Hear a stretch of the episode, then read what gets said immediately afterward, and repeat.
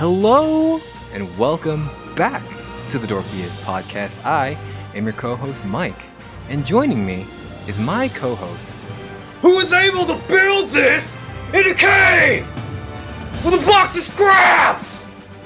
Of course, who else am I going to be talking about besides Daniel? How are you doing today, Daniel? I am doing great. it's good to see that you were able to escape that, uh, you know, that that uh, that that terrorist cell that kidnapped you, and uh, you were able to fly out of there with no problems. Uh, yes, that was so convenient. they made a movie about it. It was, it was, you know, it started this whole thing that was, you know, it's it's one of the greatest cinematic things, you know, in recent memory. But yeah, yeah, it was great. Yeah, good to see you're doing well. You just had some Burger King, and you know, you're feeling better.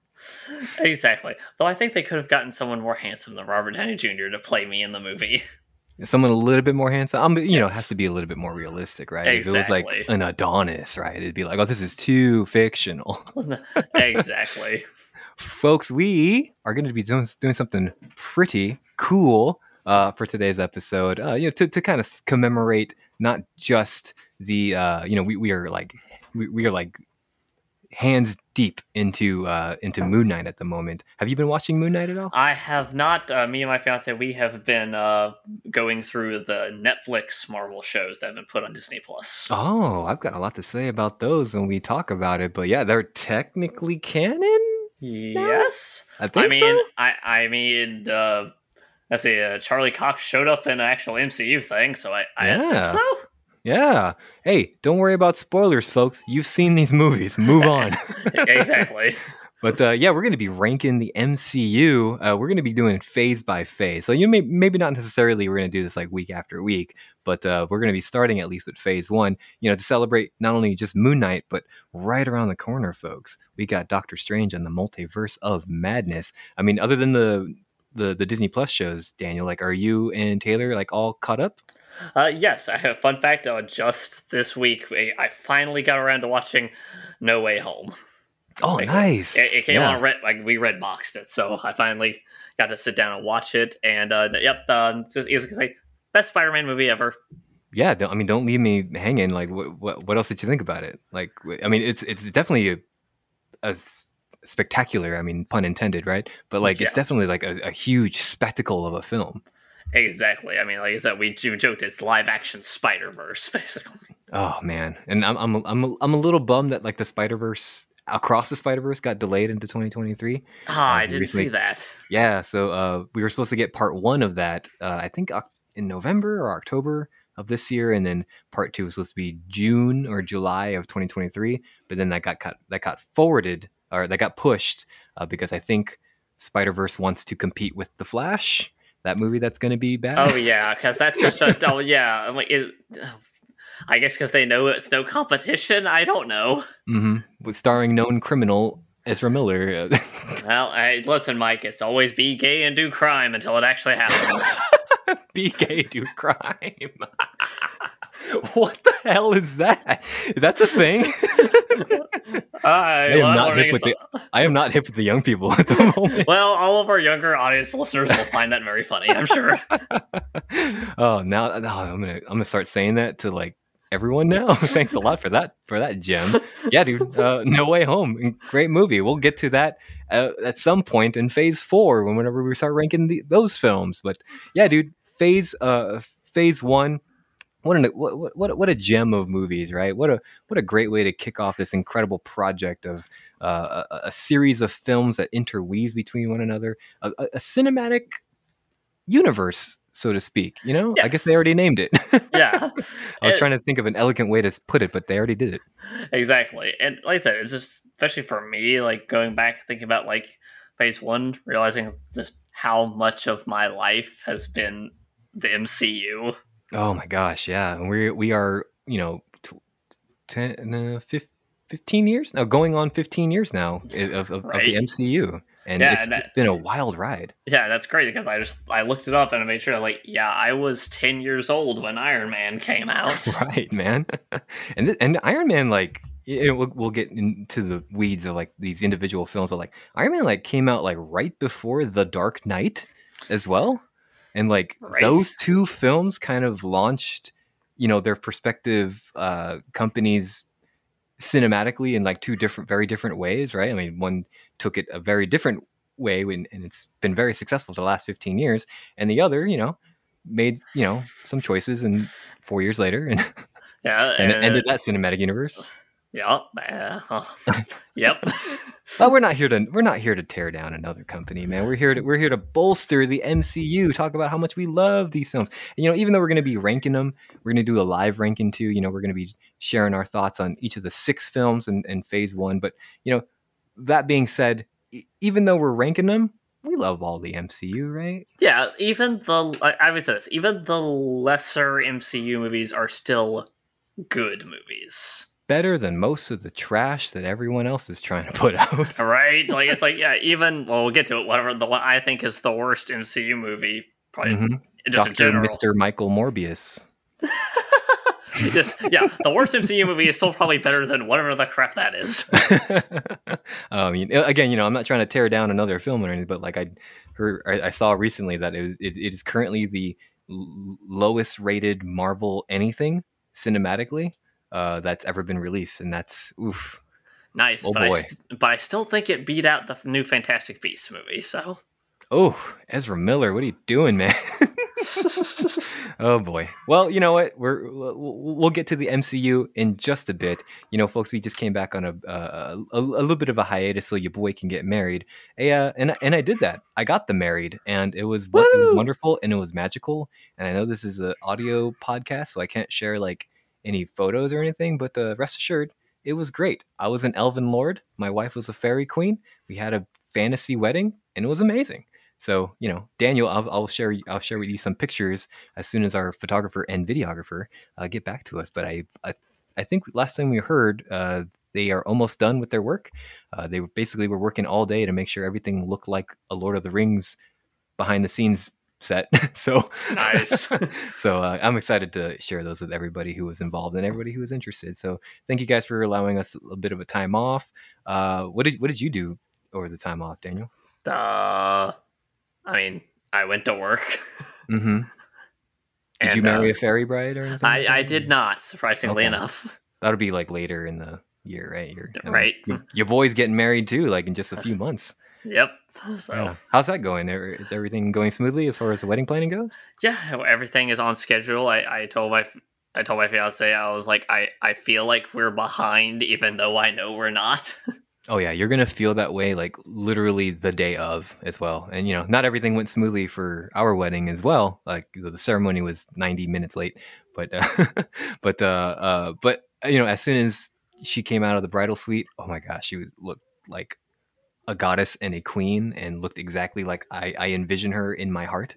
And it's just it, it was kind of beautiful in a way that like all of our guests and friends and family got to see her in the same way that I you know see her every day. So so it was fun uh, and it was a great wedding and uh, won't gush too much about it because we could be here all day we're here for another reason for, the, for right now so now we're back we're, we're, we're back to dork it up a little bit but uh, i in between projects and preparing for the wedding and you know making crafts and stuff with my wife for the wedding like i got to squeeze in some well not some a lot of video game time but uh, daniel you got to play a few games too and i want to I'm, I'm i'm very eager to hear about uh one because you you you, you left me on read uh, over in Discord when we were talking about one of them. So I want to I want to deep uh, dive into it.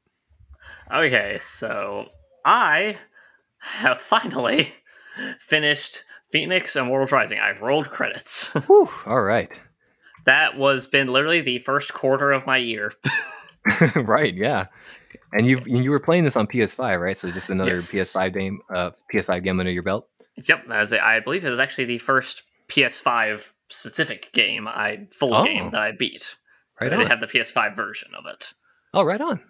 As a, and uh, I will say, this game kind of is uh, Ubisoft games for me in a nutshell.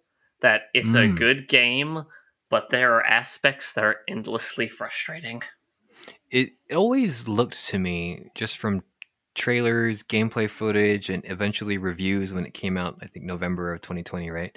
Um, that it, it looked bloated. I- I- Can you confirm or deny whether or not it's pretty bloated in that Ubisoft special way? I would actually say I'll give them credit. They they they dialed it back a bit on this one. Okay, good. Like I have done pretty much all the side content you can do aside Oh, from you know they're like uh you know they have like challenges where you like you know do challenge trials with against like other players that have Ubisoft accounts. I, I don't care about doing that stuff. They couldn't help themselves, right? They- they You- couldn't help you, you have to. you- You, you have, have to- download UPlay for this Yeah. freaking game. or whatever. It's called something different now. I don't even remember what it's Really? called. It's, it's not UPlay anymore. oh wow, they couldn't help themselves I think, again. it's, I think it's Ubisoft Connect now is what it's called. Oh, called. all right. But yeah, it's like yeah, you have that stuff. I did that, but they dialed it back. They let the game breathe a little more. So That's interesting, Give, I will especially give them for a game that's there. trying to copy such a big game like Breath of the Wild, right? Yeah, The- yeah. The idea of scaling that back seems foreign to me. right. Like I said, it, and well, let's. I guess we'll just get into like where I meant left you, okay. which was that this was what probably like midway through midway to end of March. Right. Yeah. Something Yeah. like that. and I, I believe I, I don't want to have the message in front of me right now, but I believe I just messaged you out of the blue saying I think the final boss fight in Fenix More Rising, I'm this close to DNFing. Ooh. You- you- And you knew for sure that was the final boss. Uh, yes, I did know because they make a big deal. They do like a whole thing of before you go to the to his vault, it's like you cannot go back, you cannot leave once you start. This is it. It's like so all of a sudden, the game just had this like massive difficulty spike, or what's up with this boss? it is basically what I found out. I found this out the hard way. Is you really need to do all that side content to make sure you're a high enough level and have all the Oh, equipment. no. And so after spending two, an entire weekend trying and just coming like with it, it again, my fiance friends said this is the most I've yelled at a at a game in a long time. Like you haven't played Sekiro. I have not played that, so that is fair. But it's like, and eventually I just determined that I couldn't. So I had to, they give you a save, like the game auto saves right before you go to the vault. So I had to load up the save, which undid entire weekends of progress. I What? lowered the, I lowered the difficulty, did all the side content, just rushed through it, got all the abilities and weapons, came in, I beat him first try. Oh, so like from from easy to normal, it just the, the, the that- difficulty jump is that big. Yeah, and admittedly, I could have gone back on normal after I did all the side content, but it was just like I don't want to risk it. I want to Mm. finish. I just I want to be done. At that point, like you've put in your hours, man. Like, Right. it's time to move on, right? Right, and it's like, and this is what's frustrating is the story is really good. The side the side content mostly is fun. It is rep- it has repetitive natures, and I will say that I hate a lot of the puzzle. Like everything is a puzzle. Everything mm-hmm. is a puzzle in this game. And my issue is every dungeon is effectively the same thing of it shows you it gives you a puzzle where it shows you how to do a thing, and then it's like, well do that three more times. And you know, you set your watch by it. It's like, well you did it, now do it slightly harder three more times, then you beat it. We just want to make sure you were paying attention. We just want Right. to make sure that you understand the complexity of our ingenious puzzle. Yeah, and it's like their puzzles are a thing where they're not the things where they're not difficult and you'll feel like an idiot as soon as you figure out what you're supposed to do. And I argue the reason I can figure out is I was overthinking it because I realized like, oh, it's it's that oh, it's that simple? Okay. it's like I was always thinking I was trying to make it more complicated than it really was. Right. Like I said, and that was what was frustrating me was like I, I kind of described it as it's artificially lengthening the game Mm-hmm. when you do That stuff sounds like, that. Ubisoft, though. Yeah, and it's like so that's my thing. It's like the story though is really good. I like the characters. Phoenix is a great character. All the gods are character like Zeus, I think ends up being a very interesting character as you go through the game. So it's like so I would honestly sit here and go like I you know, if I were to give it a ranking, I don't really do this, but it's the only way I could parse in my head. A six point five to seven out of ten. Okay. So, I mean, like a mid range yeah, game, like, right? Yeah, it's real. I said there are really fun aspects of it. I, I think if I went back through it and new game plussed it, where I already had all the abilities and stuff, probably really fun. Does it offer that? Yeah, it does have a new game plus. Okay, cool. So that was it. So it was very fun. it was just very frustrating, and I knew I needed to play something mindless and that was familiar and comforting. Yeah, I mean, th- I, I constantly see this game on sale, and you know, as a big Breath of the Wild fan myself, like I just kind of want, I keep searching for something that scratches that itch, right? And this definitely looks the part. It definitely Oh, has that aesthetic. Definitely, it's you know, the it- it's- it- mechanics are almost identical in a lot of places. yeah, it's definitely not shy about uh, Right. letting you know what it's copying its mechanics Yeah. from. But so and, I, and I- even kinda- s- I'm sorry, even some of the story beats, I'd argue, like you know, I have gotten to where like in uh, Breath of the Wild, where they talked about you know the four divine beasts, Mhm. And here it's you have to free the four gods, and I was like, okay, that's a little blatant. hmm Like 100 years ago, Princess Zol- Zolder uh, is holding back the calamity of Gurnern. yeah, and here's the thing. This is what I really had to laugh at, and I think like Ubisoft, I can't give them. I ha- I have to call them out here. The main villain of the game is a character named Typhon. His color scheme is exactly the same as Ganon. Of as Calamity course Ganon. is. Of It's like it's like oh, it's all black and he's a giant monster that's black and red. That makes sense. I, I, I want to believe that like somebody from Ubisoft, like, you know, went into like Nintendo headquarters, like this great heist. Like there, there there's footage of this somewhere. I'm convinced of it. They, they went inside like uh, uh, Nintendo of Japan's headquarters and like kind of like snuck in and like downloaded the code and like tee and like you know scuttled on back to Ubisoft's like I got it, boss. I got it. I got the code. it's like oh, we're gonna be rich. yeah.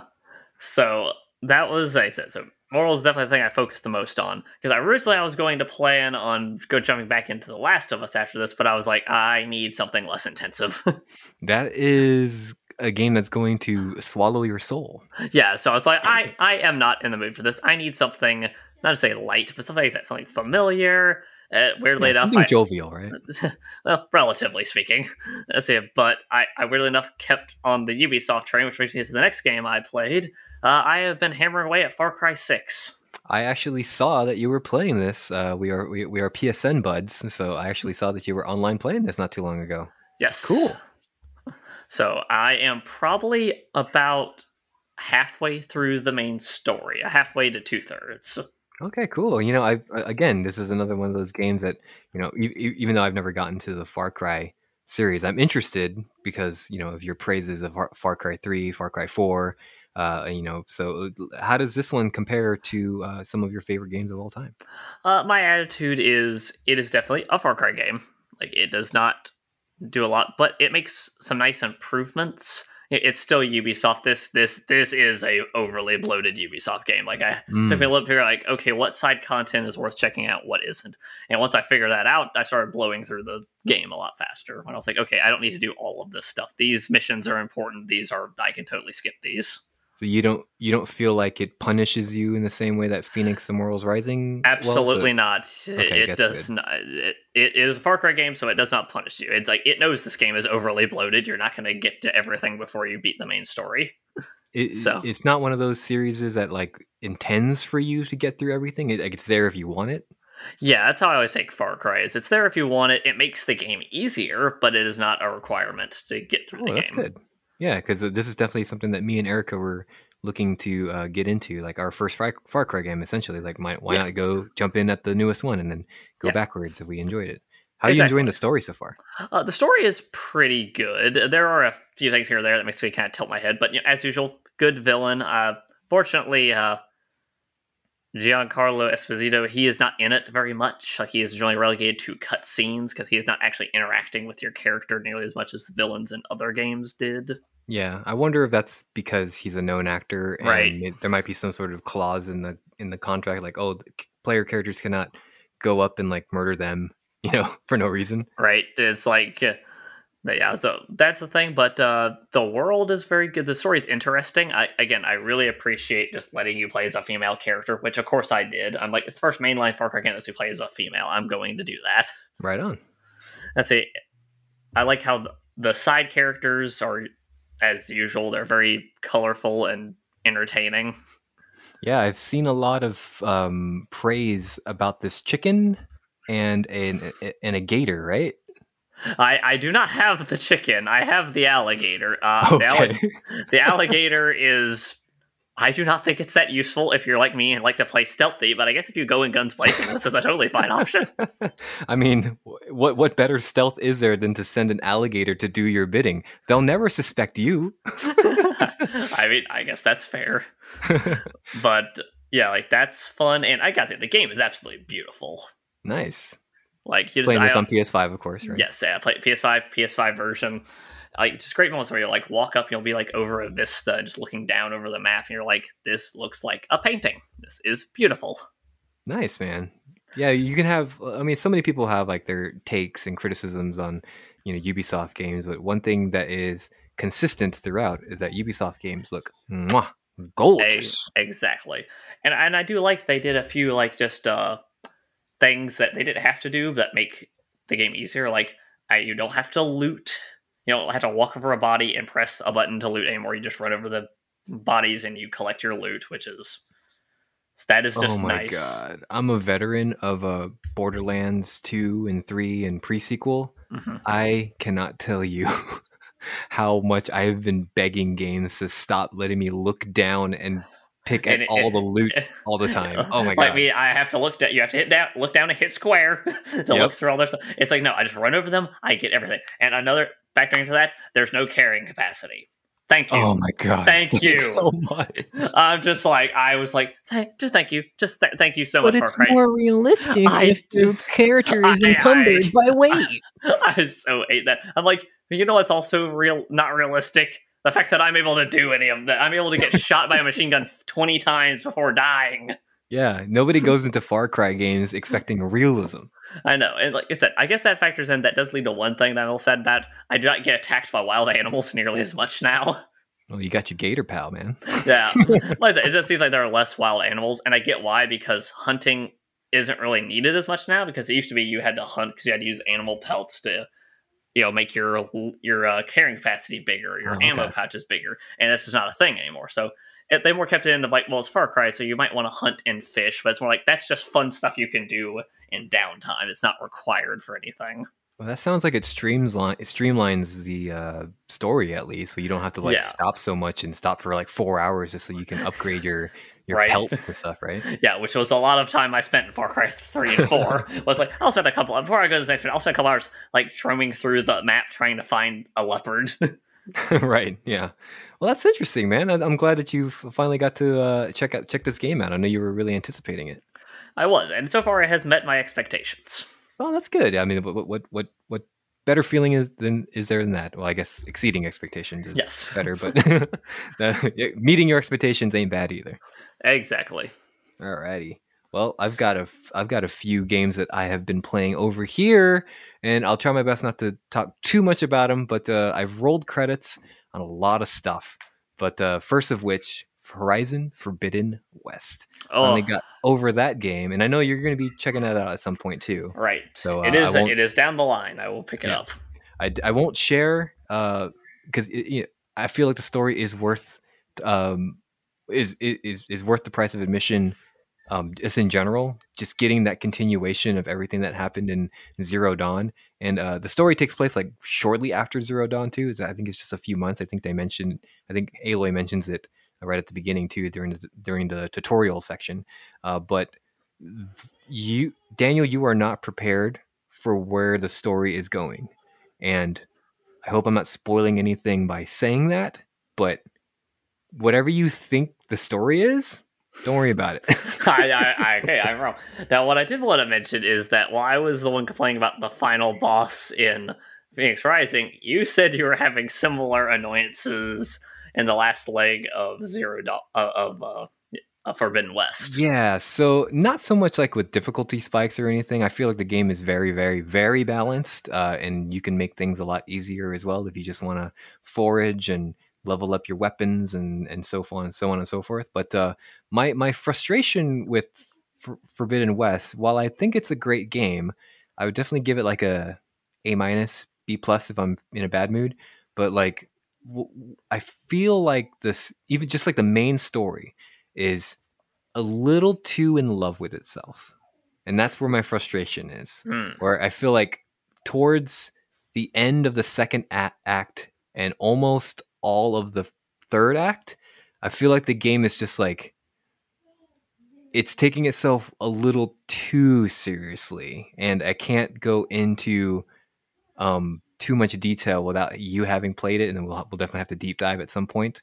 Um, but there is definitely like you know moments where I just kind of rolled my eyes, even though even though I'm like all in, I'm and, and I'm super invested in what's going on, and and and Aloy herself, and she she has a little bit more of a character arc this time around. Not that she wasn't fleshed out in the first game, just more that she has character flaws this time.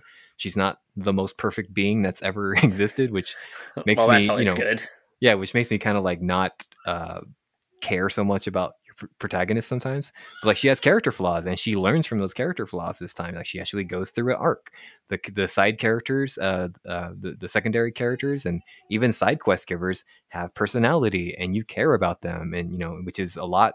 Which is like my main criticism of of of Zero Dawn. Like I didn't really care too much about the side characters, other than anybody that Aside was from like one or two of them. yeah anybody who was affecting the main story but like i cared a lot about so many people and once in a while even though i was done like their quest line for example i would just go back to the town that they were hanging out in just to see them again because like i cared about them that much. Like uh there's an ear this is an early game thing and it doesn't affect the overall story but there's these uh there's these two sisters who run a weapon shop and like one of them's obsessed with explosives and one of them is obsessed with like just making sure that like everything's run professionally and they have a good reputation with the with the with, with the local with the locals and stuff and like you know so you can imagine like that personality clash uh is just you know rife with comedy. So like i just went in to check in with them. And even though i could get materials um from other places at sometimes sometimes i would just fast travel just to them just so i can hear them talk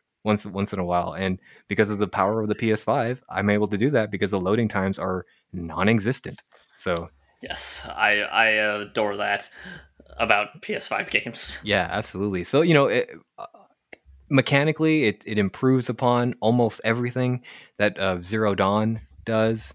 Um, the side quests are better. Like like I mentioned, you care about the the quest givers so much more.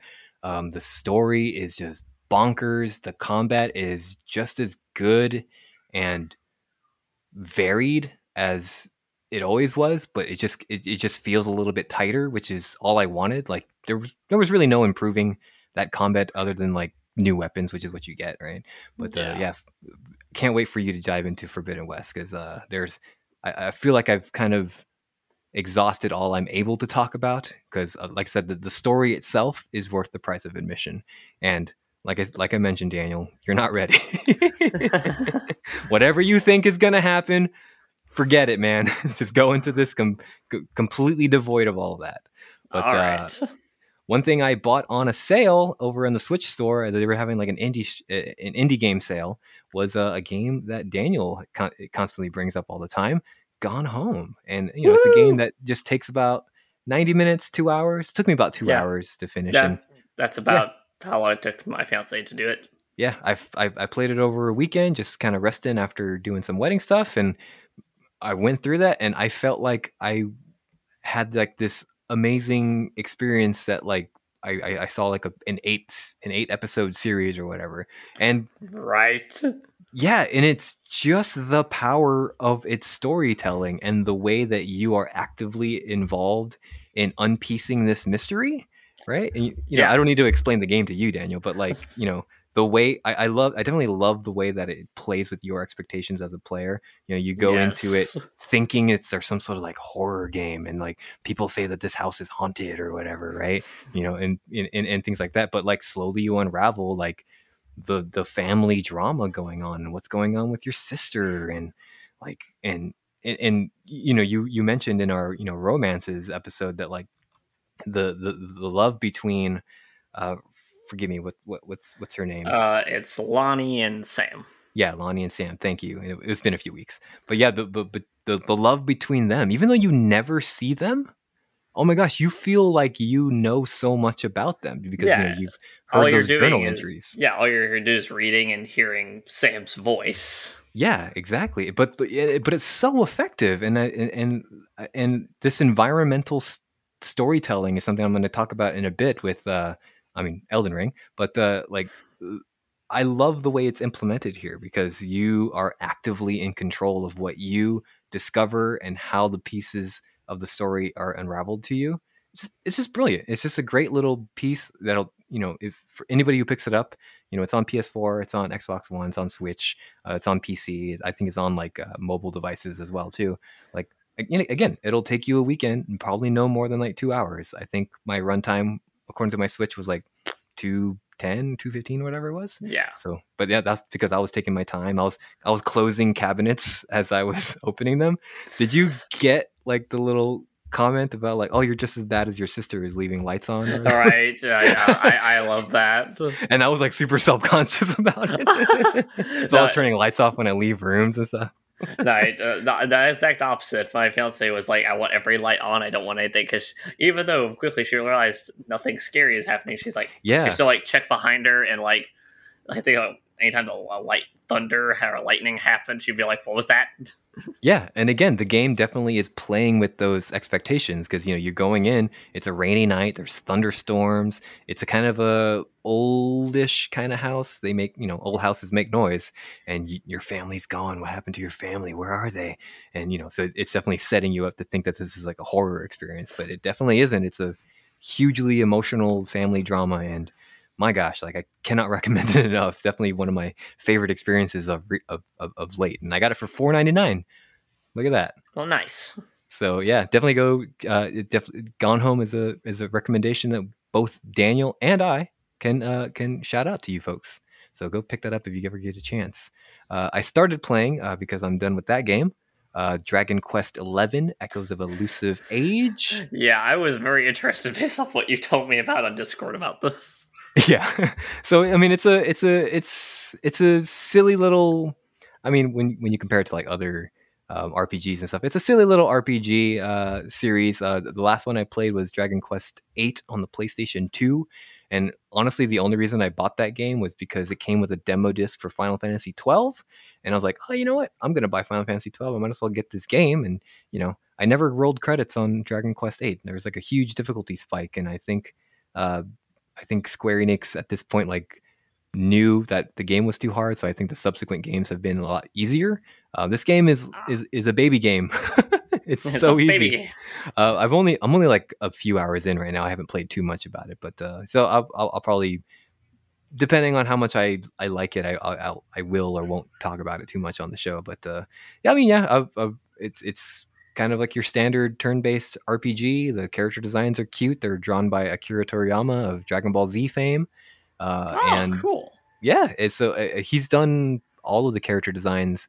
I think for all of the Dragon Quest games. So don't, but don't quote me on that. But uh, as far as any time I've seen like the cover art for any of them, like it, it looks like you know they could be friends with Goku. Was uh, and that's about it. So not too much to say about it, but uh, I've just been kind of jumping into this game here and there. It's it's a cute game, and you know if you just kind of need a, a a- soft RPG, I guess is is is what is you know is, is what I would probably call it. Uh, yeah, go jump into this, and uh, I, I I will probably talk about it a little bit more. Maybe not every single episode though, but uh, we'll see. Right. You're like But- me with uh, in Breath of the Wild. I'll bring it up if something interesting happens. Yeah. Otherwise, just assume I've been playing it. yeah, yeah, absolutely. Uh, but now that uh, the wedding has been done for a couple of weeks now, my wife and I have had a lot more time to dive into It Takes Two some more, and I think we're almost done. So, uh, so again, won't won't talk too much about it, but I will say that I, both she and I are very, very, very impressed at the amount of variety that this game has to offer. Like we've played stages that look like a top-down dungeon crawler, like Diablo-esque RPG. We've played third-person shooters. We played side scrollers. We played puzzle games. We played like so much different varieties of different game genres it's just in this one game and um, you know like if i were to lobby any criticism of it so far is that like i do feel like it's a little too long but because of the amount of variety i think that's okay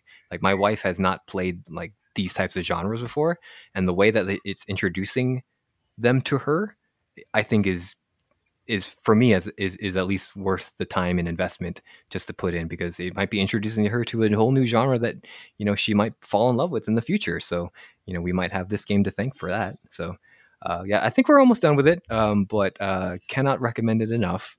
Uh, I think this is definitely going to be a game that you and Taylor are going to have a lot of fun with at some Oh point. yeah, like, like we said, as soon as I see it like go on sale or something, I'm Mhm. picking it up.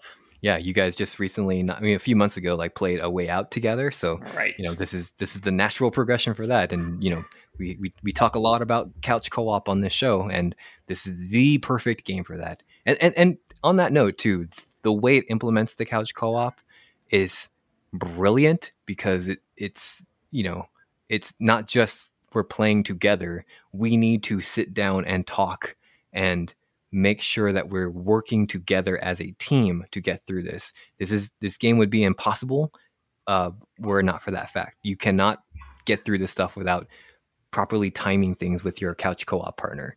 And it's that I think that for that reason alone, I think is the reason why a lot of people like voted it to be game of the year at the Game Awards last year, and well deserving because there is no game like this. You know. That sounds. I'm I'm super excited to get my hands on it. All right, so a couple more here. Uh, I'm like 60 plus hours into Elden Ring. I'm like Goodness. currently 100 level 100 and like 20 something um i don't think i'm anywhere close to being done this is just my yeah. i'm tired i want to put something on this is an oppressive ass game and it's just it's been beating me up so much but i can't stop playing and that's all i got to say about that Yeah, like that. The fact that you said you're like 60 hours at level 100 something and nowhere near done, which is exactly why it's like I I have a back catalog. I can wait on this game. I it's not going anywhere. No, it ain't going anywhere. Yeah, but the, it- it's definitely one of those games too, where like now that because I'm in at the same time as like other people, this is the first FromSoft game where I got in at around the same time that it came out. Like I'm able to kind of go on community forums and watch YouTube videos and look at stuff that people have discovered and try to find it for myself. And it's been it's been fun. It's been a fun experience as far as that goes because I've never, like I said, I never had like a FromSoft experience like being in the zeitgeist uh, so early but uh, it's yeah, it's been it's been great. So like you know, just like you with Breath of the Wild, I'm just gonna keep playing this, and I'll bring I'll bring it up again when I roll credits, which will probably be October. I don't know. Let's see, may, maybe 2023. Who knows? yeah, right. Probably around the time you get into it when I will roll credits. And uh, one more game I wanted to uh, shout out here. Uh, this is gonna kind of be like a full review. Actually, I rolled credits on this uh, about a week and a half ago, and uh, I want to highly recommend this game called Dodgeball Academia. And uh, I, this was a game that caught my eye because it was like on the it was on like an Xbox showcase. I think it was either E3 or some sort of like you know trailer showcase that they were like talking about up, upcoming new games. Uh, but it, it but it's available like almost everywhere. It's on PS4, Xbox One, uh, the Series, uh, the Xbox Series consoles, uh, Nintendo Switch, and Windows. Uh, I have it on Switch because it came out physically uh, on Switch, and I'm a weirdo who likes to collect stuff. So I I love the premise of this because it is a it is a uh, kind of like a mid tier kind of turn based RPG set around dodgeball. Like so, you know, if you if you if you want to picture like a turn based RPG, you got like your opponents on one side, you got you and your party on the other side, and then you you know you fling attacks and fling magic at one another. But so just imagine that, but with dodgeball. so the premise is super wacky, uh, this and the story is equally wacky. Like we're talking robot apocalypses. We're talking the lunch lady who like also um, shadows as like she does like underground forage uh, foragery for like mafia types and stuff. We're and, and and and this exists in a world where like dodgeball is the most important thing in the world. Like I'm talking like wars have been ended using dodgeball, and and you know so, I, I, go ahead. You continue, continue. and uh, uh, are you familiar with the this? Uh, I think it's Cartoon Network. This Cartoon Network show called uh, The Amazing World of Gumball. Uh, yeah, vaguely. I, I, I, I think that was like right when I stopped watching like cartoons like that. But Oh, cool. Yeah. So if, even if you're just familiar with like the art style and stuff like that, if you took the art style, and by that I mean like how each character kind of looks like they come from a different cartoon. They kind of have like different character designs. They don't look like they kind of belong with one another. That's kind of the art style of Dodgeball Academia, actually. And they're like kind of two, 2D animation characters on like a 3D background, which makes for this really cool, almost diorama effect. Uh, and like the battle system is incredibly addicting and incredibly fun.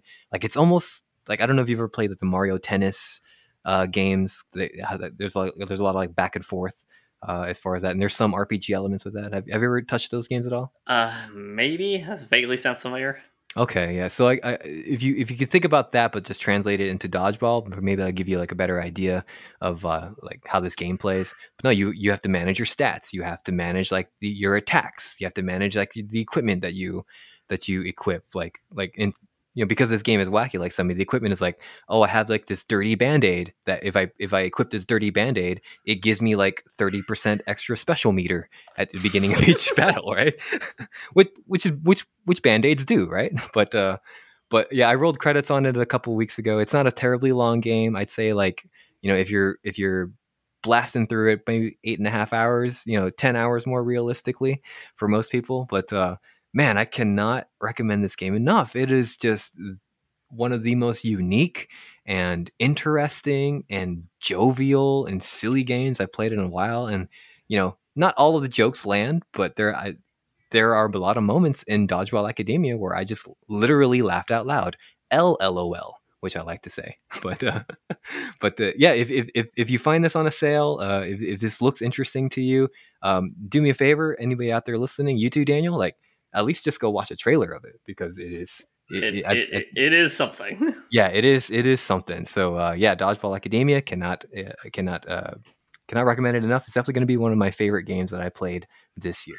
So yeah, that's all I got for you, my friend. Uh, so hopefully I didn't take too long. Oh, we're Nah, 42 minutes into the episode. All right, great. yeah, no, no, worry. We're not an hour and a half in already. So all right, great. But uh, folks, let's just get down into it now. What we, uh, which you know, you read the title of this episode. Let's get down to it. The MCU. Oh my gosh, I am so excited for the multiverse of madness. You Oh cannot yeah. I cannot Yes. even. So you know Professor X is in it, right?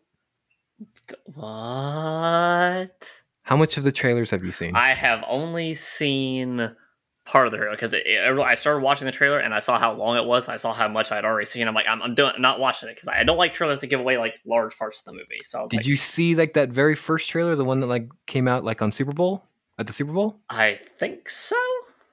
I'm not Then sure which you- one that. Then you definitely heard uh, Professor Xavier's voice, my friend. He was in the he. So you know that scene where he's like being led to this shadow council or whatever by Ultron bots, Oh yeah. Okay. Okay. and you hear this mysterious voice that goes, "Perhaps we should tell him the truth."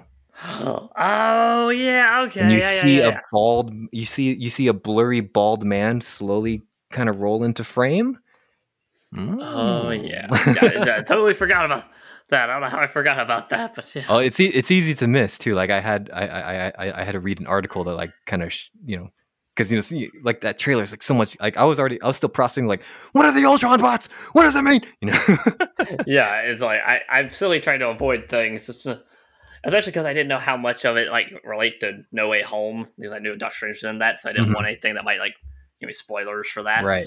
Yeah. So, um, and one more thing too, and somebody from like an entertainment site or whatever interviewed uh, Patrick Stewart shortly after that trailer came out because he was doing something for Picard or whatever, and like they asked him like, "Hey, is that the is that your voice in that Doctor Strange trailer?" And this is this is his legit answer. Like I'm, I'm paraphrasing a little bit, but this is his legit answer. It's like, "Well, I was at home watching the Super Bowl. How could I have been the voice in a trailer?" I love Patrick Stewart so much. I love how he thinks we're that dumb. yeah. But uh, yeah, so I mean, you know, you know, um, the MCU kicked off in 2008, right? We were all super excited for the Dark Knight. You know, it, and that movie, you know, did what it did for Batman and for comic book movies and blah blah blah blah blah. But you know, back in May of 2008. Homie, we've got like a whole universe that we're trying to build. You know, there's this little character called Iron Man. you know, before 2008, nobody gave nobody gave a crap about Iron Man. He was just like this dude. I was like every now and then you see him in a Marvel comic, he'd be in an Avengers comic, Yeah. whatever. He'll But the- pop up like in the he might pop up an episode of the '90s Spider-Man cartoon. Yeah, and be like, who's this dope? Is this the Tin Man from the Wizard of Oz? right? But you know, so you, nobody ever thought twice about Iron about Iron Man prior to 2008. But when that movie comes out, we got Robert Downey Jr. Man, we've got Jon Favreau as Happy Hogan. He's directing the film too. We've got all these big name actors in these supporting roles. We got Jeff Bridges, who is in a cave with a box. of-" You know, we got Jeff Bridges out there screaming my favorite MCU line ever. Right, and, and this movie like is a great movie and like you know when you compare it to like the dark knight which came out shortly after right you know it's a little overshadowed shadowed but like slowly but surely more of these little marvel cinematic universe films start cropping up here and there boom four years later we got the avengers homie we've got a certified cinematic universe for you and it's just been getting better and better and better since then dude but uh, we got to talk about where it all started, my friend. We're going to be ranking these first six films in the MCU. Now, what is your? Yes. Uh, did you get into these like right away, or did it take you a little, a few years to kind of I- jump in on these? I'm pretty sure it was right around this time because I remember watching Iron Man all the way. Like my first first time I watched was probably like when i was on TV one time. So Mhm. probably so relatively around that time. And dude, you were like at the perfect age for all this too, dude. Like you were you were, you were ten, and you know, I mean, I don't know if your parents are like super strict. They probably would, I don't know if they let you watch The Dark Knight or anything. but It looked a little too violent or whatever.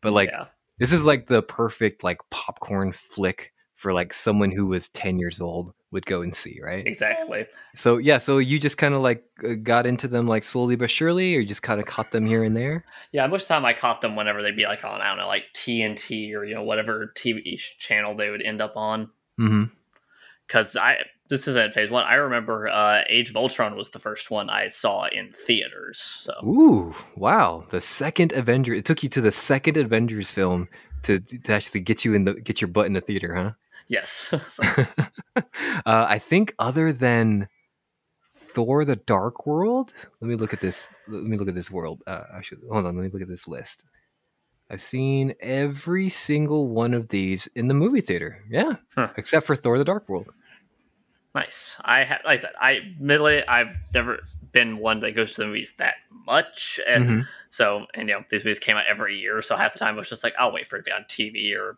DVD and I'll pick it up. Yeah, I mean, at this point in my life, like I, I will wait for most movies to come to digital or come to home streaming or whatever.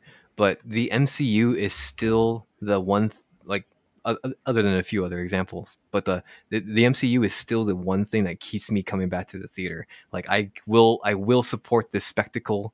I will support this long running, like, TV series on the big screen, essentially now. But uh, yeah, I, I- I don't go to the movies that much anymore, other than the MCU. That's it. Yeah, that's very fair. But yes, that's basically my start into the MCU. Yeah, awesome. So, uh, uh, and just recently too, like you, you, I know you talked about it on the show. Like you and Taylor, like you guys kind of went through all of them and just kind of caught up to where we're at now in Phase Four. Yeah, that's like I that was very fun because you know I've seen these movies off and on, some some of them like multiple times over the years. So it was really nice to get, see it like from the beginning. Mm-hmm. Yeah. What was her thoughts on it? Like, is, was, is she like a super fan now, or is uh? Uh, like I said, I would say she's definitely like she's like we are both all in on watching everything Marvel that comes to Disney Plus at this point. Nice. That's the uh, you know that's very much like you know she likes some movies, she doesn't like others, hmm which is very fair. But again, take it as a whole, folks. Like you know, the, the, some like, once in a while we'll get a Thor: The Dark World, but like you know, it's still better than like a bunch of other crap that's out there. Like you could be, you, you it's it, again, it's a, it's a small piece in the bigger puzzle. How, can you enjoy Thor: Love and Thunder without first enjoying Thor: The Dark World? Probably, but it helps. You'll Yeah. get the references. exactly. And at the end of the day, the references are all the things that matter in a movie. Uh, but the, but back in the day, you know, uh, back in 2000, from 2008 to 2012, you know, these movies were a little bit more quaint. Like we had like just kind of passing mention of like hey, Iron Man showed up at the end of the Incredible Hulk. Did you know that? That's pretty cool. Like, yeah, oh, like, or oh, uh, Nick- Nick, Fury was in Iron Man two, and then he was in and he was in Thor as well. Yeah, and like you know, if you look closely at the map that like Nick Fury is showing in Iron Man Two, like he kind of mentions Wakanda. Do you think maybe one day we might get a Black Panther movie? Who knows? You know, it was a it was a, it was a more humble time back in the day. Yeah, which uh, just shows like how great it is that this thing that they they took their time to build this Mhm. properly. Mm-hmm. DC Cinematic Universe. I was just ready to say that. but again, we're not here to tear down anybody down. That's like the fourth time I said that, but I keep doing it. I, it sometimes is easy. So, Mike, do we do we want to get do we want to get into this like uh so we start at number six, right? Yes, so we're gonna rank we're gonna rank the six films in phase one. Again, we already mentioned it. You know, take these as like a whole. It's incredible. Some of the best cinematic experiences of my life. But uh, you know, we like to rank things here in the dorkiest. So this is we're gonna talk about the definitive dorkiest ranking. And and you know, one day when we get through maybe at least the Infinity Saga or something, we're gonna rank all what is that, 23 films in the Yeah. Infinity Saga? Mm-hmm. We're gonna do it, baby. We're just gonna we're just gonna Yeah, we're gonna we'll take just- the four hours and do it. All right, it's like I will make sure that I have much Starbucks money set aside for when we decide to record that episode. but you know, the one thing that would help is ranking each phase individually first. So let's get that to that right now. And I propose for the number six, the bottom of phase one. Could I throw in uh the Incredible Hulk there? What- that's say you? exactly that's exactly where I had it. I, I thought that's we. I kind of assume we start this off on the same foot. Okay, cool. Yeah, it'd be. Uh, I feel like ranking phase one films are a little easier Yes, in I, uh, the future phases, but uh, yeah, like phase Incredible two Hulk. is going to be a lot harder. I think. Yeah, and then phase three, which is you know double the films too. Like that's Yeah. gonna be really hard. But uh, yeah, I, th- I think I think most people can come into an agreement. It might be a boring answer, but yeah, the Incredible Hulk is probably the weakest, one of the weakest films overall that Marvel Yeah. put out. Like, like fun fact is like when me and my fiance went through the MCU, like you know, Incredible Hulk is on Disney Plus, and I Right. sort of was like, we just it's fine. It barely connects. I'm like, I Yeah. thought I was like, I was like, Iron Man shows up at the end for Nick Fury. I was like, it. I thought I was like, that's all you need to know. It does. The rest of it has no bearing on the rest of the MCU, and I'm not going to bother to track this movie down on streaming. Yeah, and until Thunderbolt Ross shows up in what is it, Civil War? Like right, which is that film So- doesn't connect in any way other than a passing mention in the Avengers film. So Yeah. like, yeah, you don't need it. Like Edward Norton, I like Edward Norton as an I like Edward. Norton too. It's that his role, his role in this movie is, you know, he's fine.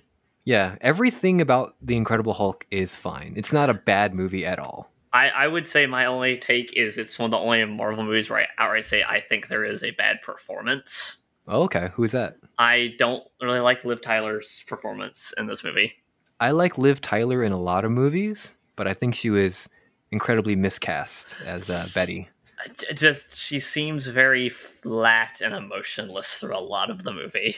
A little aloof, right? Like, you- Right. like, this is this is one of the world's leading like scientists in like radi- radiation or whatever the heck she studies, and like she's like, "Hi, everybody, uh, hey, Bruce, or hi, Bruce." and, I, and I think like the part where it goes like at one point where Bruce is, like either taken away or something happens and he runs off. She goes, "Bruce, no!" And I'm just like, I was sitting there like, that is the best take we could get of that.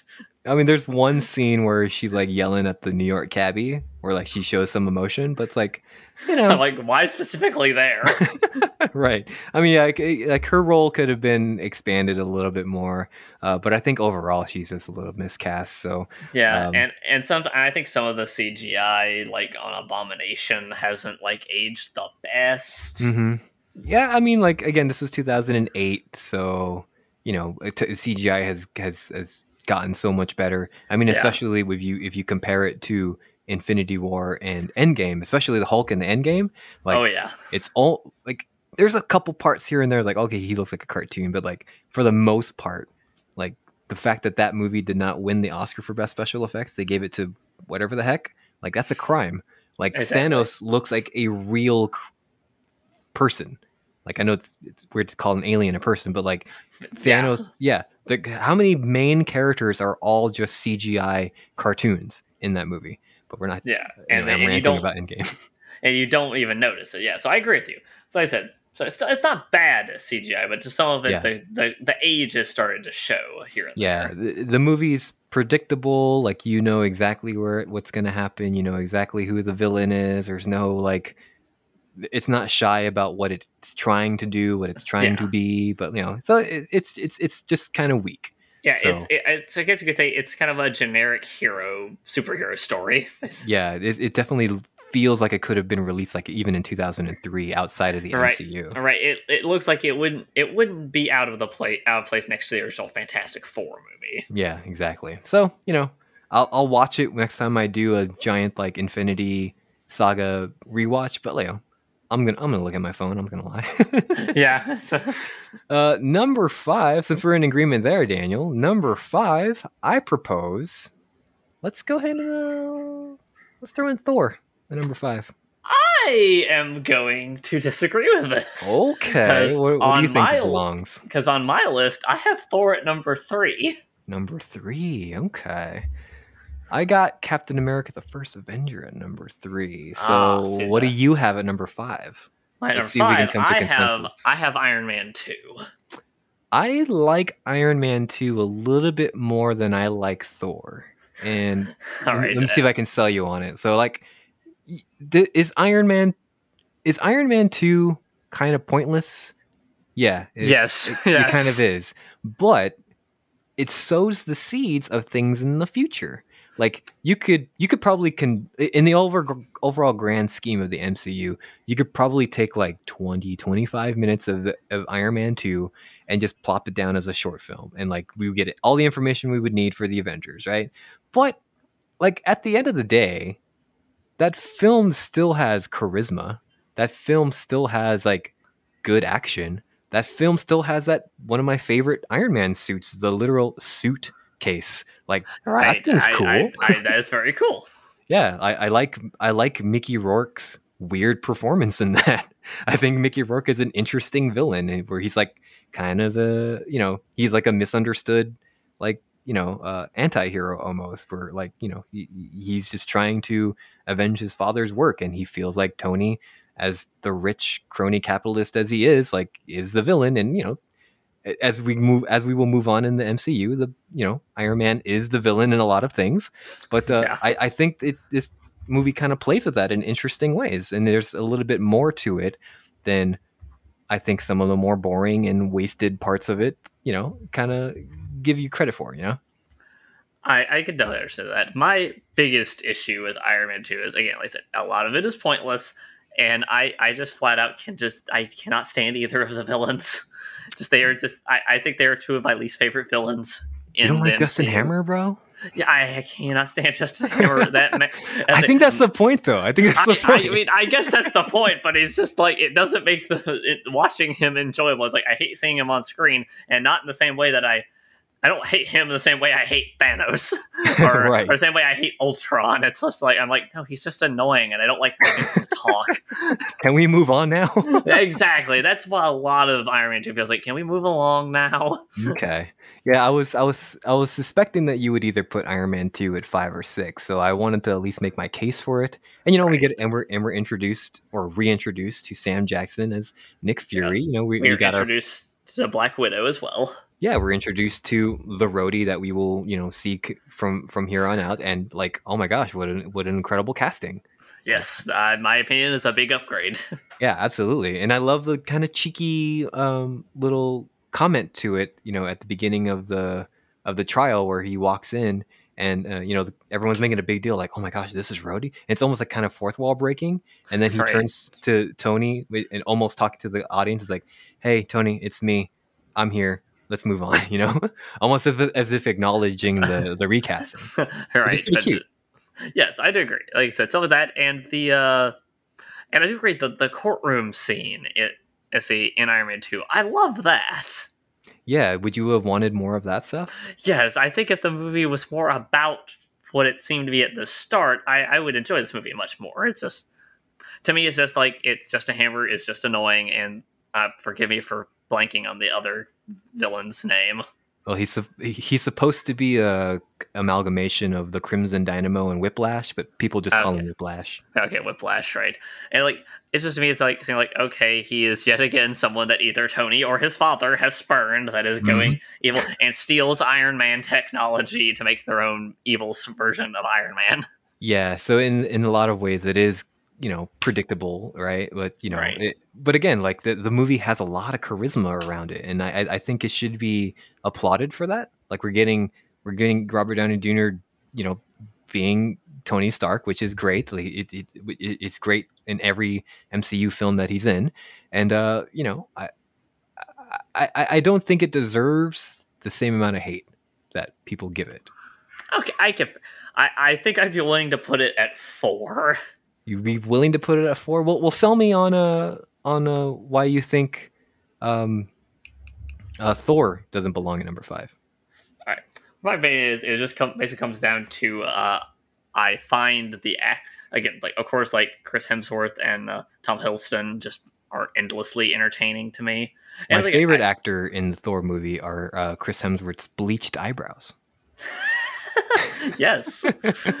the first and, And- only appearance of Chris Hemsworth's bleached eyebrows. I, I totally forgot about that. This is my thing. If you would have asked me a few years ago, I would have said like, "Oh, Thor." The first two Thor movies are probably like some of the worst MCU movies. But going back, I watched it a few years ago, and then rewatching it again with my fiance, I'm like, no, I, there's a lot more. There's a lot more heart to this movie than I think I remembered. Yeah, Erica is definitely of the, of your opinion too. Like she finds the the first Thor movie a lot more enjoyable than admittedly I do. Like I do love the I, I love the art direction. I love the the set design. I love the casting. Like Anthony Hopkins as Odin is just brilliant casting. I feel like, and you know, and we and you know, Marvel definitely captured a gem in uh, Tom Hiddleston and and and and Thor himself, right? Like you know, an unknown actor essentially Chris Hemsworth was before he was cast as Thor. Like prior to this, um, his only other movie role was a flashback in the 2009 Star Trek movie as Captain Kirk's dad. Huh? Before I he did was not even huge? realize that. Yeah, nobody does. Everyone uh, attributes Thor as like his first like movie role, which it kind of is, like it's his breakout role. But like, man, like what a perfect casting that this movie uh, uh, was. But uh, Yeah. you know, it, it's definitely before the time when movies realized, or movie studios and directors and writers realized how funny Chris Hem- uh, Chris Hemsworth, yeah, Chris Hemsworth is, and uh, like so, you know, he's not being utilized to his strengths. Would agree. Like, what's that? I, I do agree with that. All right, yeah. So, so, but you know, it's, that's not really the movie's fault. But I think just like the Incredible Hulk, I find Thor to be predictable. I can understand that because it is a fish out of water story at its bare bones. Yeah, and you know, uh, and I and I have to say this. This might be heresy to say, especially. I, I don't know how her performance is going to be for Love and Thunder, but I think uh, Jane Foster is uh, grossly miscast. I I don't know if I go to say grossly miscast, but I do think that sh- that is not Natalie Portman at her best. Absolutely not. No. And you, I, I, I think I remember reading like a behind the scenes thing where she only signed on to Thor: The Dark World because originally Patty Jenkins was supposed to direct that movie, and she wanted to work with Patty Jenkins. But then after Patty Jenkins was like had creative differences with Marvel and she left the film, like Natalie Portman already signed her contract and she was essentially stuck. I, I can very much see that. Yeah, yeah. So yeah, you know, uh, you're you're definitely right, and it's definitely not Natalie Portman's best work. Um, I don't think any of her roles in as Jane Foster is her best work, but you know, Yeah, she's prob- she's a different class of actor, I guess. Right. But for as for things I really like in the movie again, I like the, the acting is good. Like you mentioned, the art direction is good, and uh, when it, when they allow the characters to be funny and the comedic moments, the comedic moments are my favorite part. Yeah, Like, when they- Thor like- interacting with the the his his buds is some of the best that- part of that film. That's yeah. fun, and I and they get some good jokes, like uh, when he is on Earth, like going to a pet store to look for a horse. I, I don't. That is it's Yeah, dumb, but I love that. And, Yeah. and I and like I said that's great, and I, I I'll say this: I love Kat Dennings, like in all of the Thor things. oh, uh, I know you don't, My and I'm going to fight ah! you on this. I love Kat Dennings. I like And- Kat and- Dennings in other things. I, I love hate her- in these I- first two Thor movies. Oh my I, gosh! I love her in everything MCU. Like to me, she's one of them. She is she is the thing to me that makes most of Thor: The Dark World tolerable. oh wow, that's interesting. That's an interesting take. I've never heard anybody make that take before, man. Congratulations. I'm here, that's what I'm here for. I'm here for the hot take. Yeah, like no, she is. She just hits that great, that snarky sense of humor that I just love, and it it just plays so well to me. Okay, you know what? Because of that hot take, I'm gonna allow you to. I'm, I'm, I'm gonna allow this list to not have Thor at number five. We're gonna we're gonna we're gonna hold off on that for now. We're gonna we're gonna move Iron Man two to number five. How does that sound? Okay, all right. Okay, because Iron Man two was my number four. So uh, what do you what, what would you like to nominate as your number four? At number four, I am nominating Captain America: First Avenger. All right, these lists, dude. This is phase one, dude. When we get into later on, I'm so uh, I'm gonna have, like I know already know one thing. Like when we get to uh, phase two, I'm gonna have one that I don't know what your opinion on this movie is. So this might Ooh, this might end it. the podcast. Save it. save it. I'm gonna save it, but I'm saying it's, it might end the podcast. Oh, okay. Here we go. Anyway, Kat Dennings in WandaVision. I think she's all right in that one. Yeah, I again love her. kind of saved that character for me. Like I, I, I was prior to WandaVision, I was like, I hope I never see this character ever again. This is a mistake. But then she showed up in WandaVision. I'm like, okay, this works. All right, so uh, so for me, the reason I put Captain America: First Avenger four is not because it's a bad movie. I really like Captain America: First Avenger, but to my to my main thing is it is I would again say predictable. Like I just that's like a lot of these first Phase One movies. They're predictable because well they have to set up the characters. yeah, and you know, they, so they have to follow that formula, which is fine. eh, but at the end of the day, like you, these movies still need to stand on their own at some at some extent, and they need to tell a whole story on their own as well. Yes. Like I said, I will say for positives, obviously Chris Evans is great. I I say he is the heart and soul of the MCU to me for the Infinity Saga. He is uh, my wife's one celebrity crush. nice. And I gotta tell her, I, I, I gotta say, man, I'll allow it. That's I'm like, you I don't know blame what? her. I'm like, you know, you're not wrong. yeah, like my my celebrity man crush is like Henry Cavill, so like I want to see those two just like just kiss. but uh, yeah, like I said, like that's great. I again, I think the overall story is interesting. I, I'm I'm a big fan of World War II stuff, so this is you know, scratching my itch. I've always loved anything in Marvel to do with Hydra, so hmm that's always fun. But it's like, Marvel Nazis. yes, everyone loves Marvel Nazis. but uh, for me, it's like when I really sit back about this movie, it's good because of what it sets up for the future hmm more than it is a great movie in its own right. And is this our first interaction with one of the Infinity Stones? I We, I mean, we don't know there's an Infinity Stone yet, but like I think there's this. This is like our first interaction with something that will be an Infinity Stone, right? I is it or is doesn't Loki's scepter have an Infinity Stone in, Oh, or is it not yet? Oh, but he I- doesn't get that until the Avengers. Okay, he doesn't get it till Yeah. Avenger. Okay, I couldn't remember if he had it with them in Thor or not. So Okay, yeah, so this I will be think- our first interaction with Infinity Stone. I think you're Yeah, correct. So a much a, a much larger implication that you know we would come to learn much later. Yeah. yeah, like it sets that up. It obviously sets up the Avengers, like all of the movies do, and then it casually sets up for Winter Soldier. Oh my gosh, yeah, and it's crazy too. Like, cause uh, on my other more successful podcast, the, uh, the Skinny with Mike and Adam, you know, one of uh, we had some betting stakes, betting stakes a couple years ago, and my co-host Adam had to watch all the MCU films up to the end of the Infinity Saga, and when the Winter Soldier. Uh, when he was up to Winter Soldier and the big reveal that like, oh my gosh, the Winter Soldier is Bucky this whole time, Adam was like, "Who's Bucky?" I have no idea who Bucky is. I mean, you can. I think you can miss it if you don't really remember that movie too much. I suppose, yeah. So maybe that's what your argument here is. You think this is like one of the least memorable of the origin films? I would say so. And again, still not bad. I, I think I like this movie much more when I was a kid. Hmm, okay. As I as I get older, I just don't see how to try it. It's definitely my least favorite Captain America movie. yeah, that's fair. And I think that's and that's not saying it's bad because I I adore the other Captain America movies. hmm Yeah, but So- you know th- those Captain America movies just get better and better and better. But, Exactly. Yeah. So yeah, that's not that's not like low praise or anything. You know, I I, I could see why you would put this at your number four. Uh, you know, when I'm looking at this uh, list of six movies, you know, it's never my first choice. Uh, in 2011, when I saw it in theaters, it was definitely my favorite of the films that came out so far. So of the four films, right? No, Yeah. five because this is right. This was right before the Avengers. So Oh, uh, yeah, this is my favorite of them all. Uh, but you know, on, on subsequent viewings, and you know, with the knowledge of what's to come, and the movie, and all of the other films uh, in, in in the chronology, you know, it, it's kind of like lowered a little bit. And you know, I originally put this at at my number three for Phase One. Uh, that's my that's my at least where I'm s- s- sticking it so far. But I don't know, like number four over th- under Thor. I don't know about that. I think I- this I- is where this is where we're going to be contentious here. Yeah, right. I, I- I think after we debated this, and, and like I said, I will say that Thor and Captain America were the two. Like I knew what my top two were. I knew what my bottom two were. These were the ones that have the Mm. most wiggle room. yeah, so these I- are pretty interchangeable. I mean, I, I wouldn't be mad if this was like number three or number four. Right. Full So- Thor, four Thor.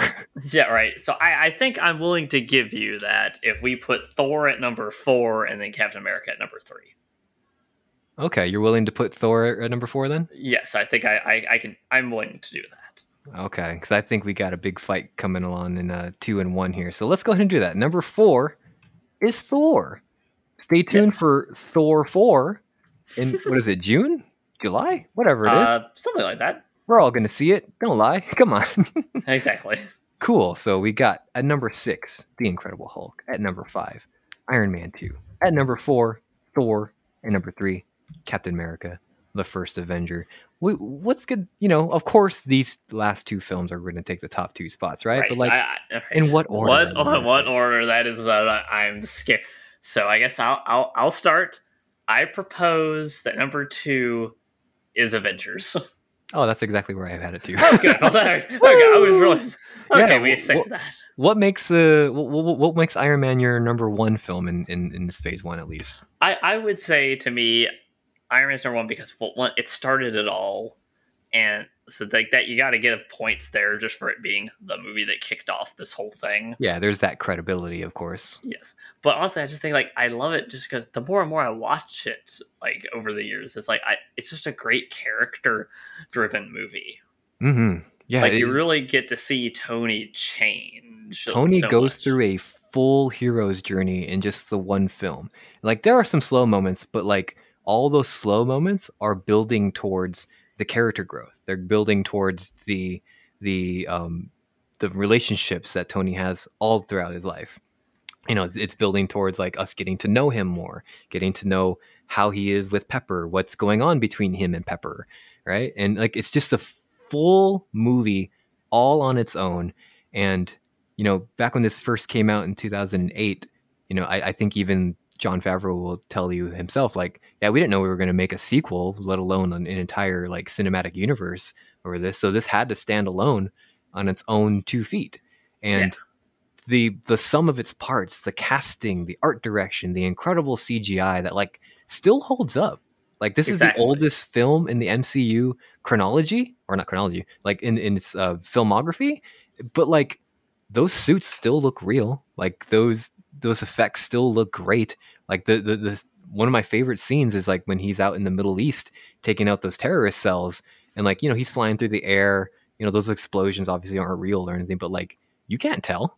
Yeah, like it's it it holds up uh, insanely well. Yeah. So like like the, the fact that the, the special effects still hold up. I mean, acting is gonna hold up if it's great no matter what. But like so like yeah, everyone is everyone's acting the heck out of this movie and like even roles where they don't have to like they're, they're you're, you're still getting like great roles out of everybody everyone's doing their their their their best exactly. Like uh, obviously Robert Downey Jr. Like that's the crazy thing about it is Robert Downey Jr. Like you know this was kind of his redemption film and you know his real life. yeah and the and the character arc kind of mirrors his real life journey as a human being as well which is you know oddly poetic but it but it works, and I think that's the reason why he gave his all for this performance. Like he didn't have to. He's Robert Downey Jr. He's already won however many Oscars at this point, and like, but you know, he went through like alcoholism issues. Like he had like run-ins with the law and stuff like this, and like his career was essentially over prior to 2008, and now he's one of the highest paid actors in the world because of these movies. Yeah, exactly. And like you mentioned, like uh Gwyneth Paltrow does great. Like uh Jeff Bridges is a like I said, he's a pretty his acting's great. I mean, not the most With a box of scraps! yeah, no, not the most imaginative villain. It kind of sets the template for most villains in future Yeah, Iron Man It, movies. it does the thing that MCU does, like where the villain is just the hero but bad. you know? Yeah, that's it. But his, his performance is still very good. hmm And like, but there's still that under under underlying sadness about the character, like the tragedy of of Tony Stark, and the fact that like Tony Stark isn't like the best human being in the world, but we're still rooting for him, right? And, and by the end of the Infinity Saga, when he's gone, like his his absence is is is is known. His, his absence is felt throughout everybody that he's touched, right? And like we and this is and and the reason because of that is because of films like Iron Man and the fact that Iron Man just as a film outside of the MCU it just works. And it, it, it and it's a film that holds up because of the great acting because of the great scripting because of the way that it kind of feels almost improv. Some of the, some of the chemistry between some of the characters are just they just feel like buddies hanging out. And you're just like and you as the audience like you just feel that connection and it endears you to these characters. Exactly, I completely agree. on the other hand, with Marvel's The Avengers, you know, there's a little less of that, and I feel like as a spectacle film, you know, you know, even when it came out in 2012, uh, you know, it grossed over a billion dollars, and it was one of the biggest movies that ever came out, and it was one of the first time. This is, uh, you know, a huge experiment in like, hey, we're gonna take characters from a bunch of different other movies and put them in one movie. Isn't that crazy? Like, Yeah. like- Avengers Endgame is like, you know, just almost 10 years away, but whatever. yeah, like I said, and that's exactly what I say. Like this movie was special. I remember it being a big deal. Yeah, and you didn't see this one in theaters, huh? You know what? Now you're thinking maybe I did see it once. Like I'm really starting to Okay. think maybe I was wrong. Maybe I was, Age of Ultron is the first one I remember going to see, but I feel I had to have seen this in theaters. Okay, cool. Yeah, I mean, like, you know, it, it grossed all the money in the world, so I, I mean, it has like- it has your money. I'm sure it does. Like maybe just like for whatever reason I'm just blanking on it. But like I said, it's a, like I said, it's a great spectacle. yeah, and I think that's where my praise kind of ends, especially in the Yeah. context of the rest of the MCU. I mean, don't get me wrong; it's a good movie. Um, the second, the second act is pretty slow. They've wasted. Uh, I feel like they completely wasted Hawkeye. Like, I don't. Oh, By the yeah. end of that movie, I don't care. I still don't care about Hawkeye. Like Right. even at the end of Hawkeye's series, I don't care about Hawkeye. Uh, oh, I will at least say at the end of the of the Disney Plus series, I do care about Hawkeye. you know, I you know I have this weird mental block with, when it comes to Hawkeye. I think I just don't like Jeremy Renner. Oh, I like Jeremy Renner. I, I don't, man. There's something about Jeremy Renner that just rubs me the wrong way. Maybe it might be his weird social media app where he just thinks he's the greatest actor who's ever lived because he won that one Oscar for The Hurt Locker. I don't know. I don't know. I, did not know that was a thing. but anyway, yeah, Jeremy Renner's weird. But uh, yeah, I mean, they wasted Hawkeye.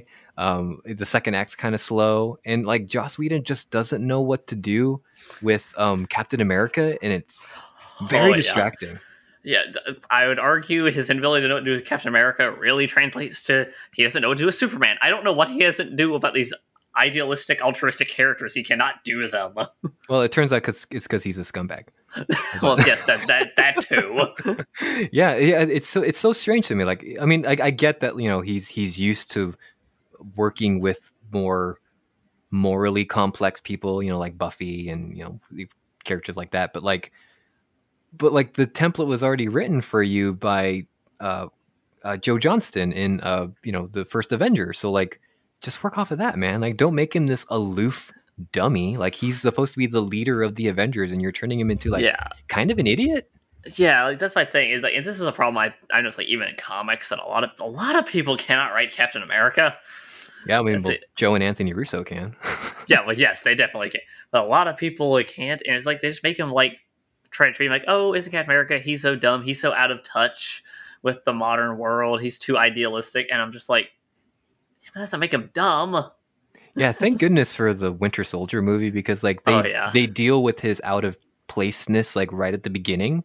Like, oh, I'm, I'm just catching up on all the things that I missed. Like that, that's it. They, they they don't mention it anymore. Like he like yeah, he has the i the the ideologies of like I mean not like the toxic ideology, but like he has like the the, the He patriotic has the ideology. good, he, yeah, yeah, he has of- the good ideologies of the time period he's from. yeah, exactly. It's like he he he he translates those into like modern times, but like we've moved on. But like, oh, you get it because he's like hundred years old. You get it. He's probably Yeah. a virgin. Get it? yeah. Like, see, that's funny. Don't do what the don't do what the Ultimate Avengers did with his out of touchness. yeah, it's so yeah. it- It's such it's such a shame. Like you take like it's such an interesting character like that. But you know, I'm I'm glad that at least you know Joe and Anthony Russo get it and like they really Yes. redeemed that character and the subsequent appearances. You know, and then like you know, uh, Age of Ultron comes along and it's like. There, he- Joss Whedon's doing the same thing with Captain America, just made him kind of like a dummy. And it's like, Right. I all I can say is I'm just very thankful that Joss Whedon didn't touch Civil War. yeah, he could have really done a lot of. He he he would have done that boob joke again. Yeah, Uh, yeah. So, so we'll we'll get into some of the dumb jokes when we get to Age of Ultron. I'm you sure. got phase two at some future episode. But you know, outside of like the problems that I have with the Avengers, uh, you know, i- i- in phase one, it's still a fan. It's still a exciting movie. It's still Oh, exactly. highly entertaining. Like you know, every character acts like they were written by Joss Whedon because you know in this movie they were. But like some of those interactions are still entertaining. Like like Yeah. Yeah. So have, seeing seeing arguments between super super powered people is entertaining. Like that. I, I, yeah. yeah, that's those are the reasons why I like you know Batman v Superman. You know, there's a lot of those interactions between you know godlike beings, and I just want to see them talk for like a long time. But uh, you know, so so this has that. I love the third act. You know, it's it's it's it's big and dumb in like all the best ways, but you know, it's Yeah. got some incredible moments. You know, starts off this this movie also starts the seed of like the rivalry between Thor and Hulk, which is fun. Yeah. That's Yeah. al- always enjoyable. Yeah, and, and you know this movie is constantly referenced by future MCU movies as well, and for good reason, right? Like you know, Yeah, Loki has like a turning point in his life because of this movie. Exactly, and like it, and it's like it sets. Again, it just brings the Avengers together. It sets up the future of the Infinity Saga, pretty much. Yeah, and if it wasn't for Avengers Endgame, like if we made this list prior to that film coming out, I probably would have ranked the Avengers lower, like maybe around, I'd say three at the highest, but like Avengers Endgame makes the Avengers a better film because now every time I watch the Avengers, I know that in the back of my head there's secret stuff that you can't see off screen going on. Like Right. just just over there, the ancient one is also like fighting uh Chitauri, you know? exactly. So and, like, like, and it just it makes it brings all of that because you know so much stuff I think in that final fight in Endgame mirrors stuff from the first Avengers. yeah, and and because of the fallout of this, we get the conflict in Spider-Man Homecoming. Like again, like the future films have made this film so much better than, you know, where I would have put it, you know, prior to those films coming out. So like, Exactly. that's that's what I love about the MCU. Like nothing is wasted. Like even you know lesser movies that you know my least of the favorite movies like Thor: The Dark World. Like Endgame made that movie important. You know? yes, and it made it it made it mean so much more. Yeah. So you know, I, I, so I think we, you and I, I mean, you- we we both had it number two. Like I think two is a good spot for it, right? Exactly. Yeah. So I think we got it. I think this is going to be the easiest of the phases we're going to rank. All right. It's So- like we're we're gonna get so many fights going forward with this series.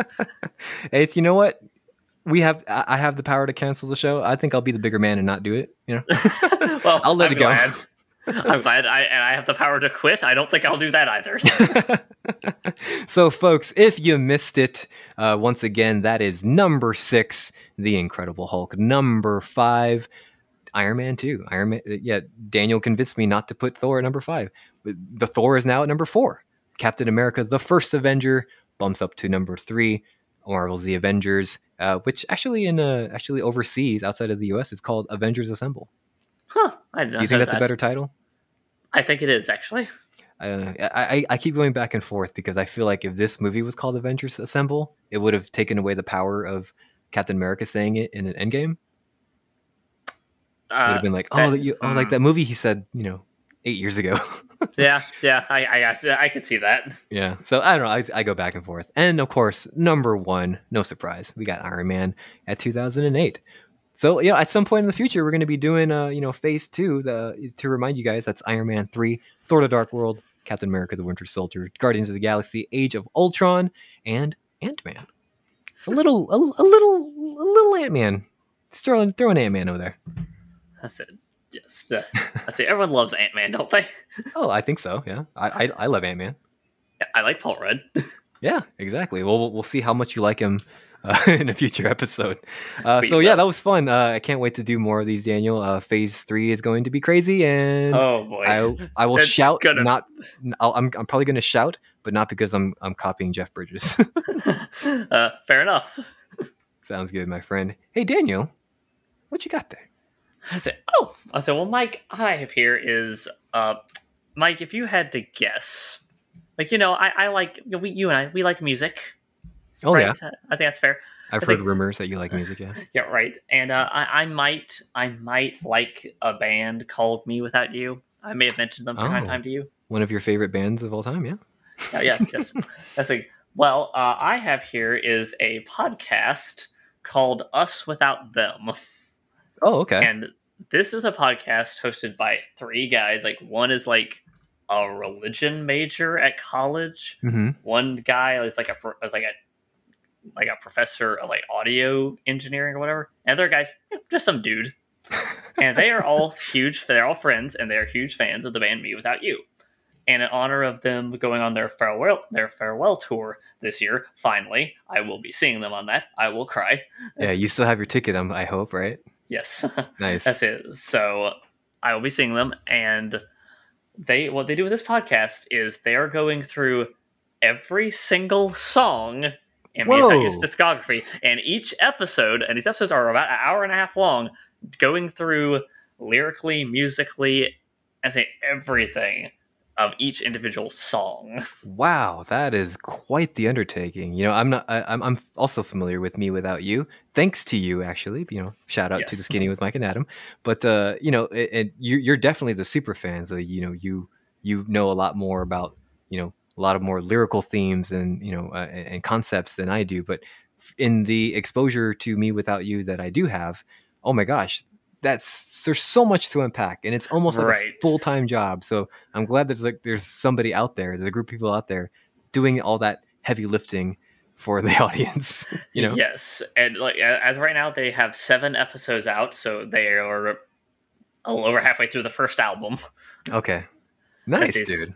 So I'm catching it right the, again. I only heard about this podcast because uh, someone they were they posted on the Me Without You subreddit that they were doing this podcast, and I was like, "I will check this out. This sounds exactly like what I'm interested in."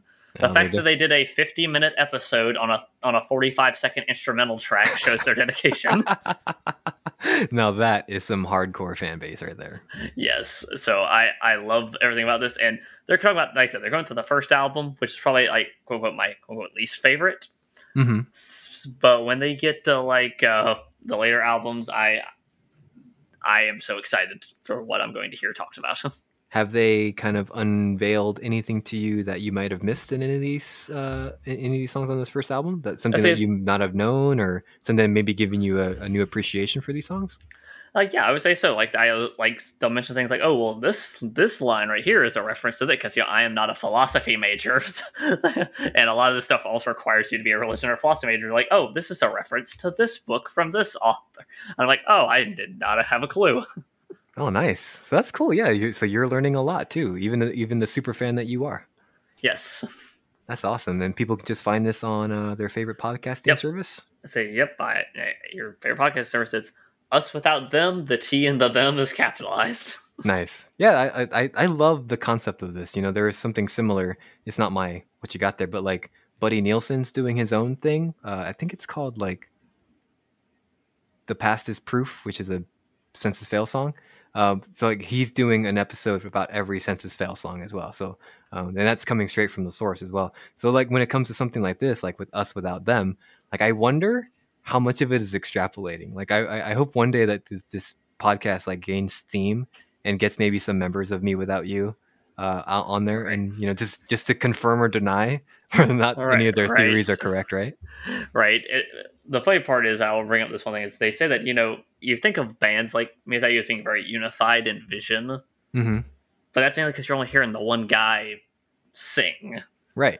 and like the, like they pulled up this great video. There's this great song that's like I I say off the first album. I forget which one it was, but it's like considered like a classic with the fan base, especially the fans of the older albums. And they're like, and they they said there was an interview with Aaron, their lead singer, and he was like, "Oh yeah, that's a pretty good punk song. I remember. I think I remember that song. Yeah." and it was like, as he, and then you listen to their drummer, and their drummer's like. I don't really know anything about lyrics, man. I just want to be in a rock band. He's like, I just play the drums. I don't know what you want from me. I'm not even in the room when they're recording the vocals, man. I'm like out getting some like Taco Bell or whatever, dude. right. So it's just like finding out little tidbits like that are always enjoyable. Oh, that's very interesting, man. Yeah, I'll, I'll definitely have to check in with this podcast, like when it gets to the, the albums that I'm a little bit more like, uh, not like I'm a little bit more like in touch with the ones that kind of spoke to me a little bit more. That's awesome. Yeah, like that. That's kind of how I am with the first. Like I love the first album, but it it's the lyrics do not hit me like the future albums. So I'm very intrigued to see what they do with later work. man, that's an interesting pick, man. Cool. Th- thanks for bringing that. I say, you're welcome. So Mike, what you got there? You know, so earlier I talked about, uh, uh, uh, you know, a game, Dodgeball Academia, that you know where the premise is like this exists in a world where everything is revolved around dodgeball, and dodgeball is the most important thing in the world. Like, like, like architecture is built around dodgeball. Like, like, ev- like dodgeball is life. So my what you got there is something that kind of takes that premise and kind of runs with it and creates like a whole little mini series about it. So I have linked below in in the description of this episode a little animated YouTube series, uh, about ten episodes, uh, called Box Peek, and uh, the bo- and Box Peek was created by um, uh, by like a video games journalist named Kyle Bosman, who used to be part of the Easy Allies, and uh, and the premise of the show is that like um, it's kind of like Pokemon, where like and and like Dodgeball Academia, where like Box Peek is everyone's favorite game and like everybody loves it. The entire world economy is built around Box Peek and it's just the greatest game that's ever existed. And the cool thing about it is like for the art direction, the entire game, or I'm sorry, the entire show, all 10 episodes, and each episode's like, you know, 10, 12 minutes long. They're not, it's not long at all. But like each episode is all built with paper and paper craft. And it is filmed that way. Like all the special effects you see are like cute little editing tricks to where like like oh this person like turned to the left but it's a completely different drawing so like it had to be edited that way like very cleverly. And it's just this cute little show and uh, you know when i was playing dodgeball academia i was kind of you know thinking about like the secret world of gumball i was thinking about box peek you know i was thinking about other wacky stuff like that but uh, box peek's definitely one of those things that like i thought was going to be super like popular when it first came out but it looks like it's just kind of like moderately popular for and mainly just for people who like the easy allies. But uh yeah check, definitely check it out. At least check out the first episode. First episode is like like you know about 10 minutes long. You can probably find it on youtube if you don't want to click the, the description below. So just check out box peek. There's already you know a, a playlist for all 10 episodes that you uh, want to check out. And uh i think i think you definitely like it daniel. I think i think this Yeah, might be the humor might be like up your up your alley as well. Yeah, it's definitely very interesting. I am never heard of this, and I'm definitely interested to check this out. I will be checking it out from the from the link in the description. Yeah, and like you know the, the the theme song is like so catchy, and you know it plays on like anime tropes, like uh like Pokemon tropes, so like um like chosen one myth. You know, there's so much stuff that like it it pulls from different mediums, especially like from animation and stuff. And it's again, it's all done at paper and papercraft, and it's just so clever and it's like the writing is really good and like me and my wife like we quote the show like come some of the some of our most like some like one of our most famous or one of our funniest moments on there is that uh he he goes shopping for some stuff that he needs to play box peek but he doesn't have enough like what is it credits or whatever and so he's he's just buying whatever he he he gets and then later in the episode he gets into a box peek match with somebody who's a lot I guess more wealthier than him, and he has like a lot of like mods made to his box. So he looks at the stuff he got, he just bought. He's like, He's like, "Oh no, all of this stuff is stupid." so like me and my wife, we constantly say that to each other all the time. There's a lot Uh, of quotable moments, so it's it's it's a it's a really good show. Well, that sounds amazing. so that'll do it for this week's episode. Again, thank you guys for uh, you know waiting for us to come back. I hope you guys had a good last six weeks or so. I definitely did. I got married to the love of my life, and uh, I get to do this show again, and I'm looking forward to this and future episodes. Daniel, thank you again for letting me take a break as well, and uh, I look forward to hearing about your wedding in just a few months as well, my friend. I will let you know all updates that that I have. Absolutely. So, without further ado, for my co host Daniel, I am your co host Mike. And like we say, next time that Thanos gives us a little Loki pokey stick, try to catch her more Infinity Stones for him. GG.